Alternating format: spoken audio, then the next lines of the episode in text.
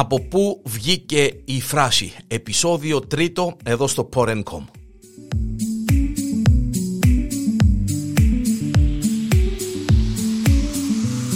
Επήρεν το κρίμα στο λεμόν του Μια φράση που ε, σαφέστατα τη λέμε και σήμερα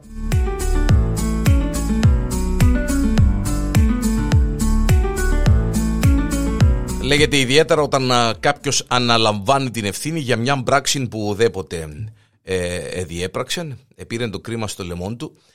Η δυνατότητα που είχαν οι παραβάτες, σας παρακαλώ, στο Βυζάντιον και μας έδωσαν αυτήν την έκφραση. Η γνωστή φράση, πήρε το κρίμα στο λαιμό του, λέγεται όταν κάποιος ε, αναλαμβάνει την ευθύνη για μια πράξη που ουδέποτε διέπραξε. Σύμφωνα με τα στοιχεία που έχουμε, η φράση προέρχεται από τη Βυζαντινή εποχή Οπότε και όταν κάποιος πλούσιος καταδικαζόταν να μπει στη φυλακή, ακούστε, είχε ε, αυτό το δικαίωμα να βάλει κάποιον άλλο στη θέση του, τον οποίον βέβαια πλήρωνε πλουσιοπάροχα. Ε, χρυσοπλήρωνε κάποιον για να μπει στη θέση του στη φυλακή. Ευτυχώς που δεν έχουμε την κατάσταση σήμερα, δεν εφαρμόζεται κάτι τέτοιο και σήμερα και ήταν μόνο στο Βυζάντιο. Το δικαίωμα αυτό το είχαν μόνο όσοι καταδικάζονταν λιότερον από ένα χρόνο.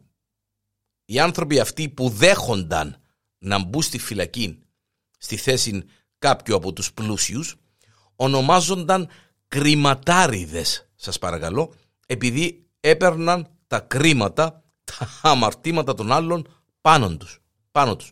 Και από τότε έμεινε και η φράση το κρίμα στο λαιμό του.